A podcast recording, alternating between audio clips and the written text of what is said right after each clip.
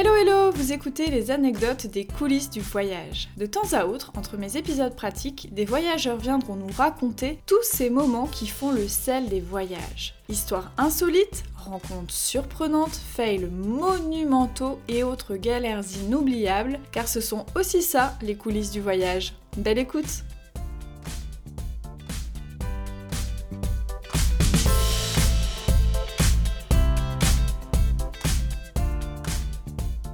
Hello hello, je reviens cette semaine avec le troisième épisode spécial anecdote et alors cette semaine hein, je me suis fait mais alors complètement plaisir puisque je suis allée papoter avec des personnes que j'admire et qui m'ont raconté leurs plus belles rencontres animalières. Donc autant vous dire que l'épisode est un petit peu plus long que ce que j'avais prévu mais franchement ça vaut vraiment la peine de l'écouter jusqu'au bout. On apprend plein de choses et surtout c'est truffé d'émotions mais je ne vous en dis pas plus. Place à la première anecdote.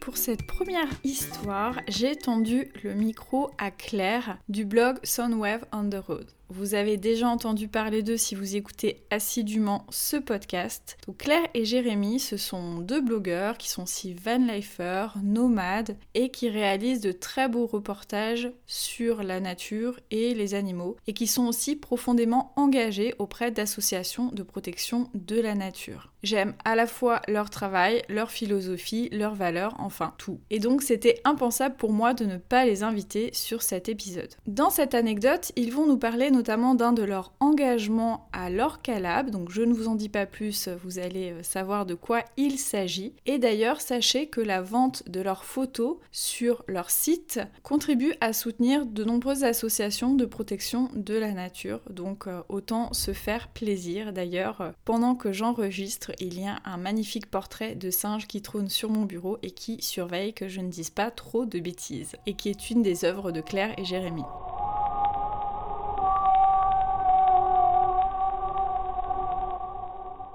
Salut Claire Hello Laura Alors comment ça va la Guadeloupe? Eh oui ça va, on est bien conscient d'avoir de la chance d'être au soleil en hiver.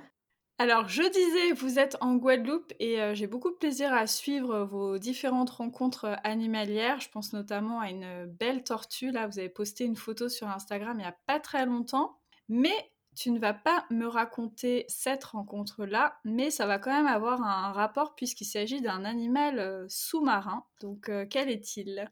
Ah, c'est une baleine à bosse qu'on a rencontrée au Canada. Ok, alors vas-y, raconte-nous comment, comment ça s'est passé cette rencontre qui pour toi fait partie des plus belles rencontres animalières que tu as pu avoir l'occasion de, de faire Alors le contexte est assez important. On a passé plusieurs mois à Orcalab, qui est une station d'observation et d'écoute des cétacés en Colombie-Britannique. Et, euh, depuis 50 ans, ils enregistrent euh, et prennent euh, des clichés depuis la Terre de, de, cétacés, comme ça, pour connaître un petit peu leurs mouvements et connaître les familles et les individus et tout ça. Et donc on a fait partie de, de leur projet pendant quelques mois. On a assisté au roulement pour pouvoir observer fait toute la journée et puis écouter toutes les nuits et les journées. Et donc un jour, on était en train de pas forcément être dans le lab, mais à faire un peu nos occupations. Et, et, en fait, là où il se trouve, c'est sur une île et il y a souvent du passage de cétacés et il y a souvent des baleines à bosse qui sont là. Donc on entend régulièrement les souffles. Et cette fois-là, on a entendu un souffle qui était très très proche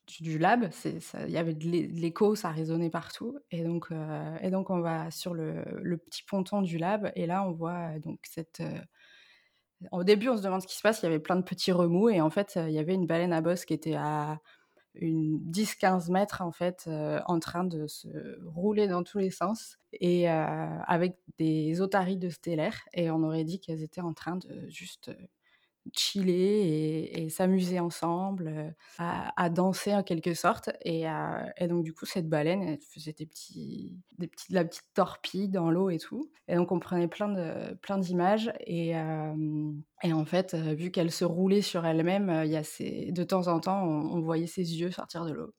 Enfin, son grand œil, parce qu'on peut pas trop voir les deux en même temps, mais du coup, on voyait son œil sortir de l'eau et on était comme des fous, trop hystériques. C'était assez, assez fou. Pour ceux qui n'ont pas du tout l'habitude d'observer la faune, qui ne se rendent pas forcément compte des distances, 10-15 mètres pour une baleine, c'est très très proche. C'est vraiment hyper proche. Déjà, 10-15 mètres pour un mammifère type bouquetin, c'est proche. On le voit très bien, mais pour une baleine, vu à quel point c'est immense, j'imagine que vous deviez avoir l'impression d'être quasiment presque à la toucher, quoi. Enfin, ça peut donner cette impression-là, j'imagine, non? Elle était, elle était juste là, sachant que les baleines à bosse peuvent faire 15 mètres. Alors celle-ci, elle n'était pas très, pas très très grande. Je pense qu'elle faisait, je sais pas, 8, 8 mètres, un truc comme ça. C'est super rare qu'elle s'approche, enfin c'est pas rare qu'elle s'approche des côtes, mais qu'elle reste comme ça pendant une heure à, jouer avec les otaries. Enfin ce qui semblait jouer, ça c'est une interprétation, mais, mais oui, c'était assez bluffant. Oui, et puis du coup, la petite surprise des otaries qui devait être vraiment intéressant, parce que c'est vrai qu'au-delà de voir un animal déjà impressionnant, moi, ce que je trouve fascinant quand on observe les animaux, c'est de pouvoir voir des comportements qu'on n'a pas l'habitude de voir.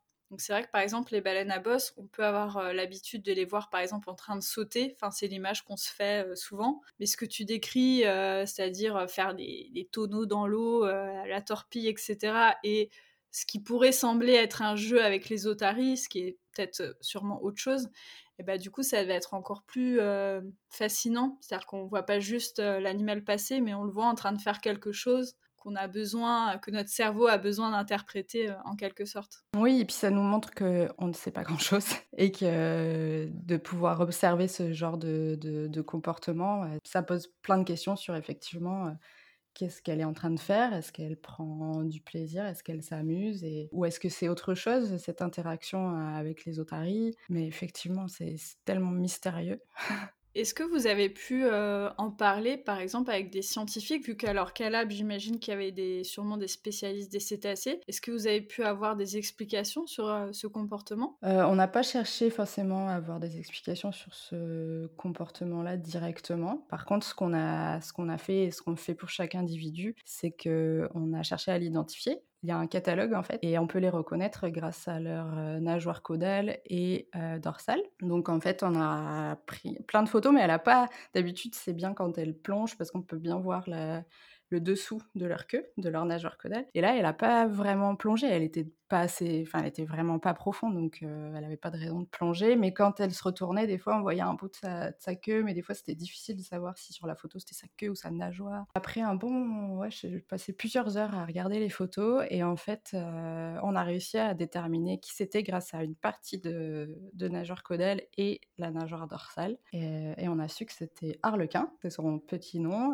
Je ne me rappelle plus de son nom de code. Et ce catalogue, il est créé par une, une asso qui s'appelle MERS, M-E-R-S, qui est mmh, gérée par Jackie Hildering et qui est, vraiment pleine de savoir sur, sur la faune de Colombie-Britannique. Et elle a pu nous confirmer que c'était bien Harlequin. Ah, super. Je trouve ça hyper émouvant, de, même si, bon, c'est un nom qui a été, pareil, hein, donné par les humains, mais nous, ça nous est arrivé, alors avec un tout autre animal, avec un gypaète barbu dans le Caire en France, qu'on a eu l'occasion de photographier. En fait, les personnes du parc naturel régional nous avaient demandé d'envoyer la photo pour pouvoir l'identifier, parce qu'en fait, il y a plusieurs oiseaux qui sont marqués au niveau de la plume, en fait, ils ont comme une tache blanche pour les différencier et ça permet en fait de faire des études euh, sur les populations. Et donc, on a pu euh, connaître, quelques mois plus tard, on a reçu un mail avec, euh, avec le prénom de, cet oiseau et c'était vraiment sympa. Bon, là, j'ai pas en tête le prénom, mais j'ai trouvé ça aussi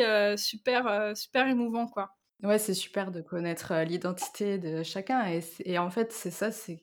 Puis tu te rends compte en, les observant que chaque individu finalement a j'ai pas, enfin une personnalité, je sais pas, mais un caractère. Donc c'est fascinant. Merci beaucoup Claire pour cette anecdote. Je meurs d'envie de te poser 10 000 questions parce que je sais que tu dois avoir des milliards de belles anecdotes concernant les rencontres animalières. Mais voilà, je me les garde sous le coude. Ça m'étonnerait pas qu'on vous entende peut-être prochainement si vous avez envie dans le podcast parce que on partage euh, cet amour des, belles rencontres euh, animales. Hâte euh, de vous retrouver ici ou ailleurs, enfin quelque part sur cette belle planète. À bientôt. À bientôt. J'accueille maintenant Dana et Stéphane du blog Le Monde de Tikal qui vont nous raconter une rencontre vraiment fabuleuse et j'ai envie de dire aussi un petit peu frissonnante. Cette rencontre a eu lieu lors de leur road trip entre la Californie et l'Alaska où ils sont allés à la rencontre des acteurs œuvrant pour la protection de la vie sauvage. Ils ont tiré de toutes ces rencontres un magnifique documentaire de 52 minutes qui s'intitule Wild. J'ai beaucoup aimé ce film qui mêle à la fois l'émerveillement, la prise de conscience, des touches d'espoir euh, aussi et qui nous donne envie tout simplement de protéger la biodiversité, de s'y intéresser. Donc je vous invite vraiment à aller le regarder. Il sera disponible en ligne gratuitement lors du festival Bon Accueil entre le 13 et le 19 mars 2021. Euh, et sinon je vous mettrai aussi les liens vers le site du documentaire pour que vous puissiez le retrouver euh, plus tard parce que je ne doute pas qu'il puisse être euh, visionné à d'autres moments par la suite. Allez, direction les Amériques avec Dana et Stéphane que l'on va écouter tout de suite.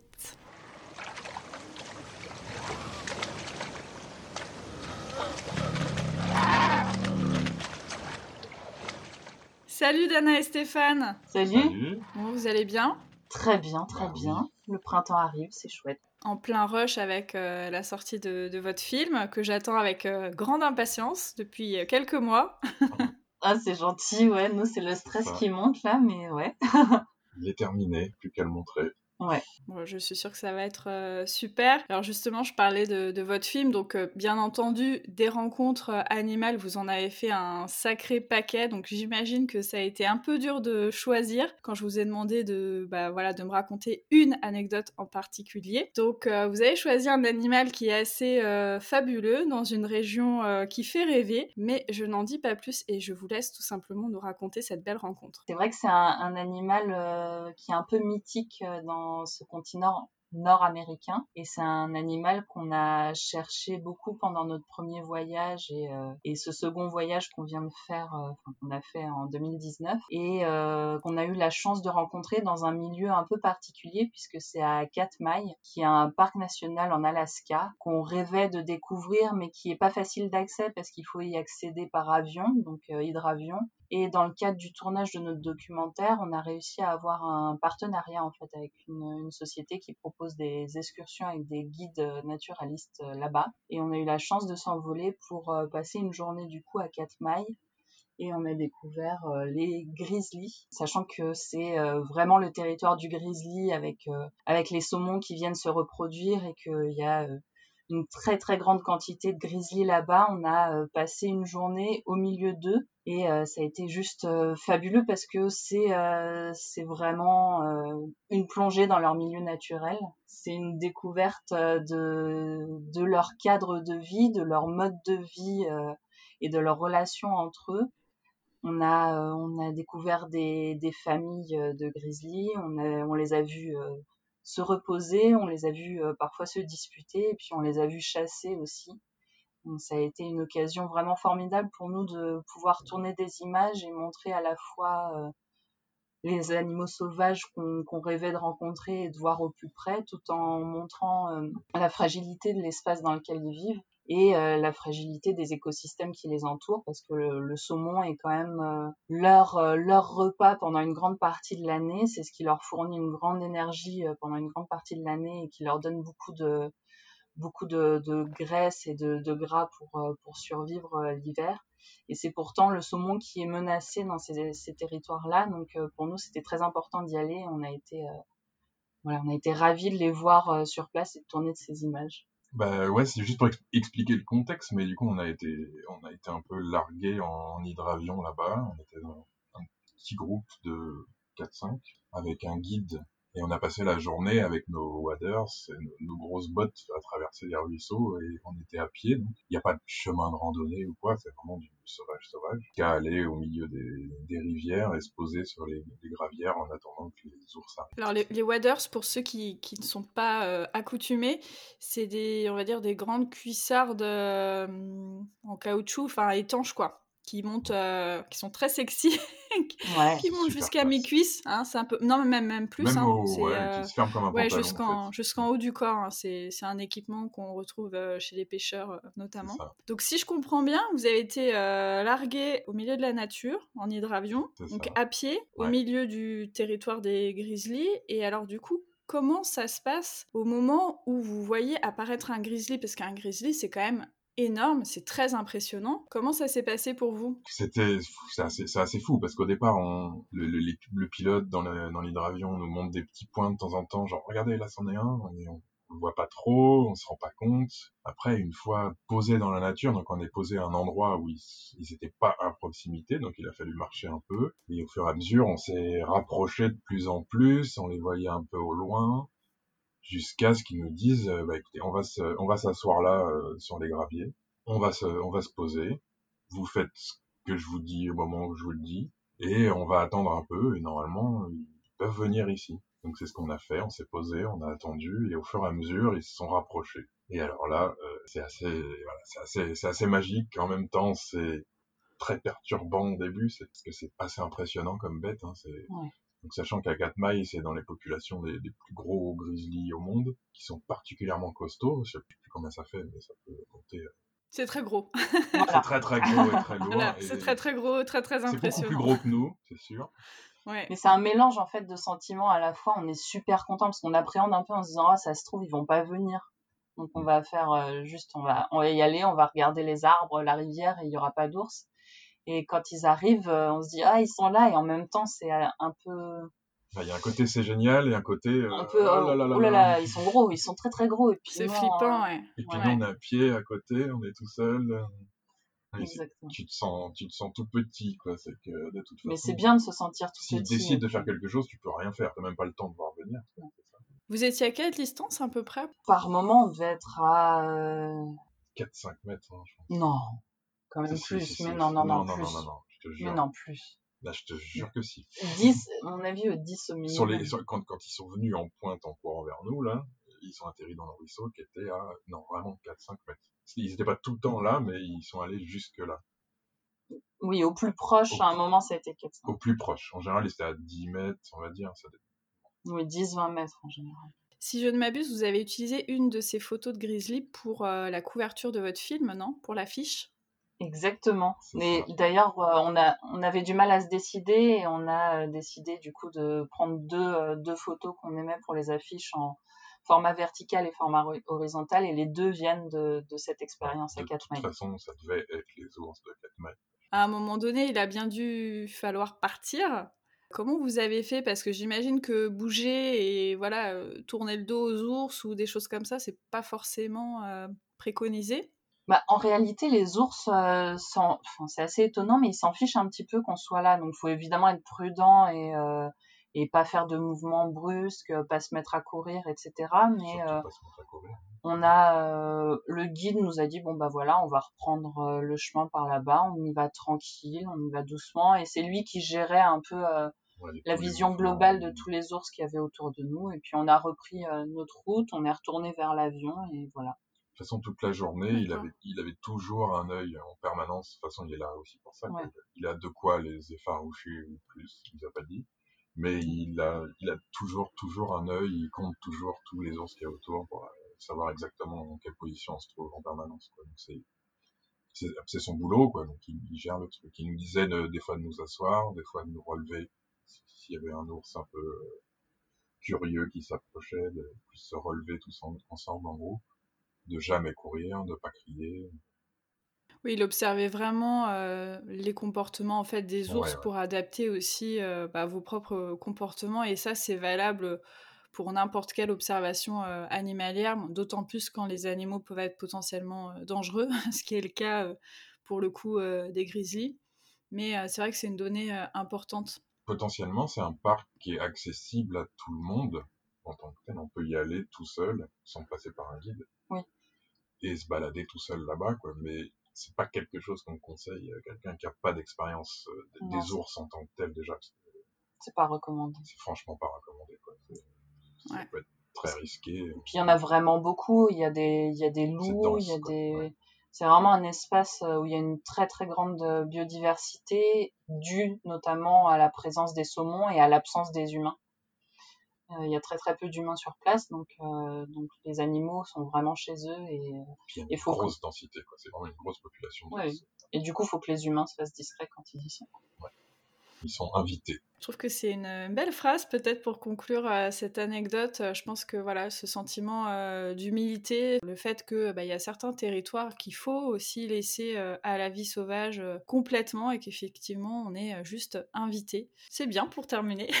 ça me paraît, ça me paraît sympa. Merci beaucoup Dana et Stéphane pour cette belle anecdote. C'est une expérience que j'adorerais vivre, que je vivrai peut-être un jour. En tout cas, merci de l'avoir partagé avec nous. On a grand besoin euh, je pense, euh, de s'évader aussi euh, en pleine nature, notamment en ce moment. Et donc, bah, j'invite tout le monde à vous suivre et à aller regarder toutes vos aventures animales en France et ailleurs. Merci à vous et à très vite.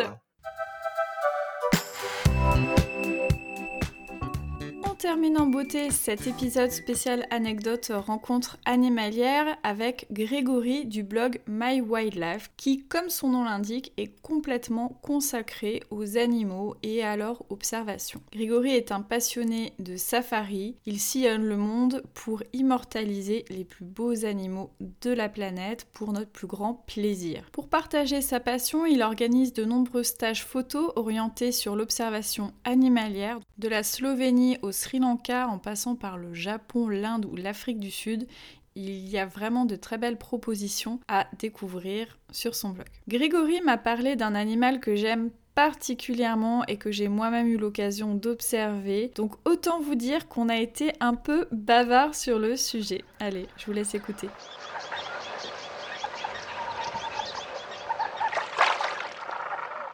Salut Grégory Salut Laura, ravi de, de t'avoir. Comment ça va? Bah écoute, euh, bien, en forme. Je pense que tu es assez pressé de pouvoir euh, reprendre le, large pour aller observer les animaux. Je me trompe oh, Oui, je te, je te, confirme. Aller en pleine nature, moi j'y vais un petit peu quand même. Hein. J'étais en Camargue là, il n'y a, y a, pas si longtemps que ça. Mais c'est vrai que euh, je retournerai bien en Afrique notamment. Pour, parce que j'ai une grande passion pour, pour les safaris en Afrique, au Kenya, en Afrique de l'Est et, en Afrique du Sud. Et ouais. Ça te manque. Ouais, j'ai vraiment hâte de pouvoir y retourner. Hein. Ouais, je comprends. L'appel du grand large. Et d'ailleurs, euh, la rencontre animalière euh, que tu vas nous raconter, ou plutôt euh, les tentatives aussi de rencontrer cet animal, bah, il me semble que ça se passe en terre africaine, non? Oui, tout à fait. Donc c'est le léopard. J'ai souhaité en fait te parler du léopard. J'ai une fascination pour ce félin depuis, depuis tout petit. Donc je regardais énormément de reportages à la télé, tous les docus qui passaient en fait, je me les, je me les faisais à la suite, au grand désespoir d'ailleurs de, ma compagne en fait. Je me souviens à l'époque, donc tous les dimanches après-midi, j'étais là-dessus. Jusqu'au jour où j'ai pu partir pour la première fois en Afrique du Sud, c'était en, 99. Et là, j'avais vraiment envie en fait de, bah, de voir le léopard, le léopard, le léopard. Et je suis allé dans, dans, le parc national Kruger en Afrique du Sud, à la fois pour des raisons économiques, parce que c'est un parc qui peut s'explorer en solo, que j'ai fait en fait, hein, euh, avec mon propre véhicule. Et puis euh, aussi parce que c'est une zone où il y a, qui est réputée pour, euh, pour avoir beaucoup de léopards. Bah, en 15 jours de safari, bah, j'en ai vu aucun. D'accord, en 15 jours, ouais. ouais, aucun. Donc là, là tu rentres complètement déçu. je me suis dit, mais c'est quoi tous ces reportages à la télé qui filment des scènes de malades? Et puis toi, rien du tout. Et puis, euh, bon, j'ai pas désespéré, donc j'ai continué à regarder mes reportages à la télé, mais je me suis beaucoup documenté, euh, etc. Je suis retourné, mais alors bien des années plus tard, en fait, en Afrique du Sud et, en safari même. J'avais quasiment arrêté les safaris, donc faut croire que, tu vois, ça m'avait, euh, ça m'avait un petit peu déçu, quoi, tu vois. 15 ans plus tard, je suis retourné en safari, même secteur, Kruger, donc je suis quand même persévérant un peu dans l'idée. Je me suis dit, c'est là-bas que j'irai le voir, le, léopard. En 2014, si je me souviens bien, on a fait trois observations de, de léopard. Et là, pareil, euh, on peut encore parler de presque d'échec, mais qui est pas en termes d'observation, mais là plutôt en termes photo. c'est que j'étais tellement excité en fait euh, sur la première observation, donc c'était de nuit. C'était sur un safari nocturne dans le Kruger. Tu peux faire des safaris nocturnes qui sont euh, guidés par des, par des rangers du parc. Le léopard était, était, je me souviens, sur, sur le côté en fait de mon véhicule, à une distance proche en fait. Hein, était à 5 mètres peut-être, pas plus. Mais j'étais tellement, tellement, tellement excité. Je faisais des photos, j'ai même pas regardé mes réglages. Bien sûr, il faisait nuit, donc j'avais que des poses longues, donc tout était flou, de chez flou. J'étais déçu en fait de rentrer euh, sans photo, mais tu aurais vu mon cœur en fait battre la chamade. Pas étonnant en fait, tu vois que j'avais raté les photos, euh, les photos à ce moment-là. Je pouvais pas, c'était pas possible en fait déjà de faire une photo sans bouger. Enfin, je maîtrisais pas mes émotions. Tu tremblais un petit peu, non? Ouais, exactement, ouais. J'étais, euh, j'étais vraiment sous le coup de mes émotions. Est-ce que tu peux nous raconter comment ça s'est passé les cinq minutes avant de voir ce léopard? Parce que là, tu viens de nous dire un peu bah, le moment où tu réalises que l'animal est là. Mais des fois, on a un peu cette intuition que l'animal est pas loin, ou alors le, guide va nous dire bah tiens là, il y a, peut-être des signes. et puis des fois, on sent que ça arrive crescendo. Ou alors, est-ce que vraiment, euh, bah voilà, t'as as vu l'animal comme ça d'un coup et il n'y a pas eu de signe avant-coureur? Non, là, il n'y avait pas trop eu de signe avant-coureur. Faut quand même savoir que les léopards, il y a de bonnes chances de l'observer de nuit. Mais là, pour le coup, on était tombé dessus euh, par hasard. Il n'y avait pas de signe en fait. Hein. Mais ce qu'il faut imaginer, c'est que là, pour le coup, en plus, il était même pas en mouvement, il était à l'arrêt. Mes émotions ont, débordé. J'étais tellement en fait content en fait de, le voir. Mais c'est marrant parce que ce que tu racontes, ça me rappelle énormément euh, ma propre rencontre avec euh, le léopard. Alors moi, j'ai eu plus de chance parce que je l'ai vu euh, la première fois où je suis allée le chercher. C'était au Sri Lanka. On l'a trouvé au bout de peut-être 15 heures d'observation, quelque chose comme ça. Pareil, en fait, on s'y attendait pas du tout alors que ça faisait, je sais pas, 14 heures qu'on était à fond à regarder mmh partout, à chercher dans les broussailles. Enfin, on était vraiment hyper focus. Et là, à un moment donné, j'ai vu Seb qui, qui, qui je sais pas, qui, qui, bougeait dans tous les sens comme ça et qui, qui arrivait à peine à parler et qui dit, il est là, il est là, le léopard, le léopard. Puis moi, j'étais là. En fait, le temps que mon cerveau il réalise, on est complètement, on devient complètement débile. Il y avait, il y avait mon fils aussi qui à l'époque était très jeune. Il avait trois ans et demi, quelque chose comme ça, mais il l'attendait aussi. Et donc, on était tous à, bouger dans tous les sens, à, à, essayer de le chercher, alors qu'en fait, il était là à quelques mètres aussi, 3-4 mètres. Et quand je l'ai vu, en fait, j'ai, mais c'est comme si le sol se, se dérobait. J'étais toute cotonneuse, le, le cœur il était à fond. Enfin, on savait plus où on était quoi. Et effectivement, dans ces cas-là, après vient l'idée de oh, faut faire une photo, faut faire une photo. Et là, c'était, euh, moi, je tremblais comme pas possible, quoi. C'est vraiment un animal euh, fascinant, quoi, et d'une, extrême beauté, quoi. Même, euh, enfin, en vrai, c'est encore plus impressionnant cette élégance. c'est, ça.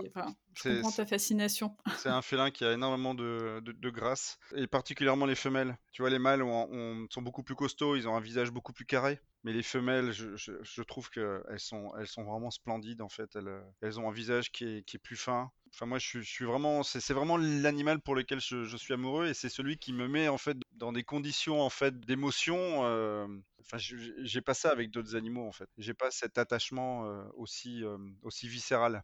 Et je, suis toujours, toujours aujourd'hui en fait, j'ai la même émotion à chaque fois que, je croise un léopard en, safari. Et pourtant, depuis, euh, j'en ai croisé. Hein. D'ailleurs, on peut voir dans ton travail que tu les as souvent croisés parce que tu as quand même énormément de magnifiques euh, clichés de léopard. Je pense qu'il y en a certains qui se retrouvent euh, dans ta boutique, non?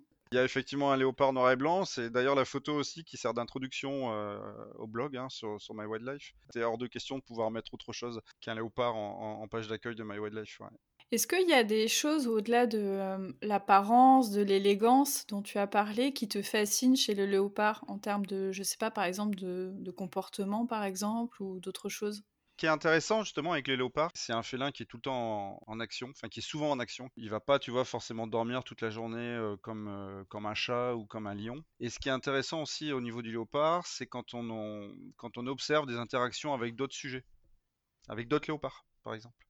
Peut analyser les relations, euh, savoir s'ils sont issus de la même famille ou pas, s'ils s'acceptent ou pas. Et cette connaissance en fait du léopard et, les observations que tu vas faire sur le terrain justement vont, te permettre de comprendre les interactions, ce qui se passe entre deux individus quoi. Je vais te donner un exemple. On a croisé en fait un jeune léopard qui était euh, dans un arbre et on a croisé euh, également son frère. En fait, il y avait une association avec le frère qui était aussi là dans le secteur et qui est monté sur, sur le léopard et qui chassait les mêmes proies. Alors que c'est un animal en fait qui est solitaire. On voit souvent des associations, par exemple chez les guépards, où les frères en fait d'une même portée vont, euh, vont euh, rester ensemble parce que c'est plus simple pour chasser, etc. Mais ça c'est très très rare chez le léopard. On a assisté en fait à des scènes, euh, ça a duré plusieurs jours, hein, parce que pendant plusieurs jours finalement on, les retrouvait, ils étaient dans le même secteur, vu que c'est un animal en fait hein, qui, est, qui, est, territorial. Enfin, moi j'avais jamais vu ça avant et j'ai trouvé ça génial. Je suis comme un gamin à chaque fois que je vois un léopard. Mais c'est vrai que c'est un cadeau supplémentaire quand on voit un animal en train d'avoir un comportement qui est pas habituel ou alors qui est très très rare. Parce que c'est vrai que quand on parle d'observation animale, on se dit, euh, on peut se dire bon bah il suffit de voir l'animal, mais en fait il y a plein de situations qui décuplent en fait euh, l'observation euh, animalière. Voilà, par exemple c'est pas du tout pareil.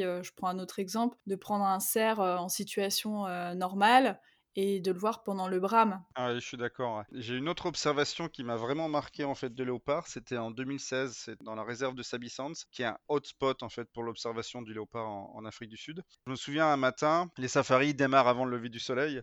Donc euh, honnêtement, tu commences le safari le matin, tu as quand même un petit peu la tête dans le cul quoi. tu viens de te réveiller, voilà, tu tout doucement, tu, te mets en marche, mais vraiment tout doucement. Enfin, moi, je suis un, bon diesel le matin. On sort du lodge, à 50 mètres, il y avait un, un petit waterhole, bim, un léopard. Donc, on voit le léopard en train de boire. Le léopard est en train, de, en l'eau tranquillement, une femelle. Et puis, euh, tout d'un coup, une hyène tachetée se pointe. Puis, commence à y avoir une interaction entre elles. Euh, enfin, la hyène tachetée commence à un petit peu euh, titiller la léopard. Donc, la léoparde fuit. La hyène tachetée la suit. Une deuxième hyène tachetée arrive. La léoparde monte dans un arbre. Et puis, nous, on reste là, observer. ça dure une heure. Puis, la léoparde reste au-dessus. Et puis, les, les deux hyènes en ont marre. Ils finissent par partir. La léoparde descend et se remet en marche et elle va, elle retourne pas dans la direction du plan d'eau. Elle part euh, dans la direction opposée. Notre guide nous dit on va la suivre parce que elle a une jeune, elle a un léopardo qui a quelques mois et si on a de la chance, elle va retourner le voir parce qu'il ne faut pas qu'elle le laisse trop longtemps euh, seul parce que euh, sinon il sera, il sera en danger. Et donc on a suivi la léoparde pendant une demi-heure à véhicule. Donc on a suivi en fait en hors-piste la léoparde jusqu'au moment où elle rejoint en fait le léopardo et puis là, tu vois qu'il y a des échanges de toilettage entre, entre les léopardos euh, et, la mer. Là tu rentres, t'as as, vraiment la banane en fait. Tu remercies le ciel, tu vois, de t'avoir donné euh, cette chance en fait de pouvoir euh, observer ces petits instants de vie, quoi. Parce que finalement c'est ça, ce qui est. Enfin moi je trouve ça plein d'espoir, plein de d'une grande beauté tu verras rarement chez moi en fait des scènes euh, de chasse ou de mort. Euh, j'en partage rarement en fait, même si ça m'est arrivé de faire des photos, parce que c'est pas ce que je préfère. Ça représente pas forcément la beauté. Et d'ailleurs, dans ces instants-là, dans les instants de, chasse, souvent je suis pas, pas, pas bien, je suis pas à l'aise. Je veux tout le temps que la proie échappe, tu vois, au prédateur. oui, j'avoue, je suis, je suis un peu pareil. Même si, bon, finalement, c'est la nature aussi, mais je suis un peu pareil. c'est un peu comme dans un film, tu vois. Je veux protéger, en fait, le, le plus faible. Même si on sait que c'est pas comme ça que, que se joue la nature et la biodiversité à travers le monde et qu'il y a besoin en fait que, bah, que les animaux euh, mangent en fait pour survivre et, et, qu'elles tuent leur proie. Mais... mais ce qui est marrant, c'est que je trouve que, enfin moi je sais que quand j'étais gamine, je trouvais que dans les reportages animaliers, on montrait vachement ce côté-là, ce côté chasse, ce côté traque euh, des animaux entre eux, surtout des animaux de la savane. Et du coup, la première fois que j'ai fait un safari en Tanzanie, que je suis arrivée sur le cratère, là, ah, comment ça s'appelle? Voilà, exactement. Et ben en fait, il y avait des lions, il y avait des guépards, il y avait des, zèbres, enfin il y avait tous les animaux qui normalement se, mangent un peu entre eux. Et en fait, bah non, ils étaient là les uns à côté des autres et c'était hyper tranquille. Il n'y avait pas du tout de, mouvement. Alors je pense qu'effectivement, il y a des moments où les lions se réveillent et, vont prélever quelques gazelles. Mais là, c'était complètement différent de ce que j'avais pu voir dans les reportages animaliers. C'est vrai que ça fausse un peu en fait. Leur portage animalier, on a l'impression que les... félins sont tout le temps en chasse. Alors qu'en fait, les lions, ils passent leur vie à rien foutre. Hein. C'est ça. Mais en fait, ce qu'il faut savoir, c'est que les félins, ils chassent quand ils ont faim. Ils chassent pour manger, pas une chasse de loisirs. Mais du coup, je trouve que ça dit quelque chose, le fait que certains reportages animaliers euh, accentuent vachement là-dessus, parce que c'est comme si on voulait... Euh, rendre encore plus sauvage bah, la vie sauvage, alors qu'en fait, euh, bah, elle est peut-être euh, moins sauvage que ce qu'on pourrait y penser, enfin sauvage dans le sens euh, barbare, dans le sens violent, etc. Ça questionne peut-être nous, notre rapport en tant qu'humain qu'on a justement aux animaux et à notre mode aussi de consommation. Et puis aussi, tu vois, au côté spectaculaire, c'est que en, gros, pour montrer quelque chose à la télé, au-delà du discours de ce qu'il faut raconter, il faut montrer des images qui sont spectaculaires pour que les gens ils accrochent en fait. Ouais, c'est un peu regrettable. Euh. En tout cas, je pense qu'on partage la conviction qu'on peut aussi euh, émerveiller les gens, euh, leur donner le goût de la nature sans forcément être dans le sensationnalisme. Enfin, tu sais que hein. c'est un peu mon cheval de bataille. donc, et puis tu le fais admirablement bien. Donc, j'invite tous ceux qui écoutent à aller regarder ton, ton travail. Je pense qu'on va s'arrêter sur ces belles paroles. Merci encore à toi et puis bah, plein de bonnes choses pour la suite. À bientôt. C'est moi qui te remercie, Laura. À bientôt alors. Merci d'avoir écouté ce troisième épisode spécial anecdote. J'avoue qu'avec un sujet comme ça, j'aurais pu en faire des épisodes et des épisodes, mais bon, on va choisir d'autres thématiques pour la prochaine fois. D'ailleurs, si tu as des idées de sujets d'anecdotes, est-ce que tu préfères plutôt des galères, plutôt des histoires d'amour ou je ne sais quoi, ou si toi-même tu as une anecdote que tu aimerais particulièrement raconter, eh bien tout simplement contacte-moi via Instagram, hein. tu retrouveras mon compte Globeblogger dans la description de l'épisode et on organise tout ça, voilà, tout simplement. Avant de partir, je n'oublie pas de te dire que tous les liens vers les sites respectifs de mes invités, leur travail, etc. est bien sûr dans la retranscription de cet épisode sur notre blog et en bonus, ils ont accepté de partager de super belles images des rencontres qu'ils ont racontées. Donc va jeter un petit coup d'œil et à bientôt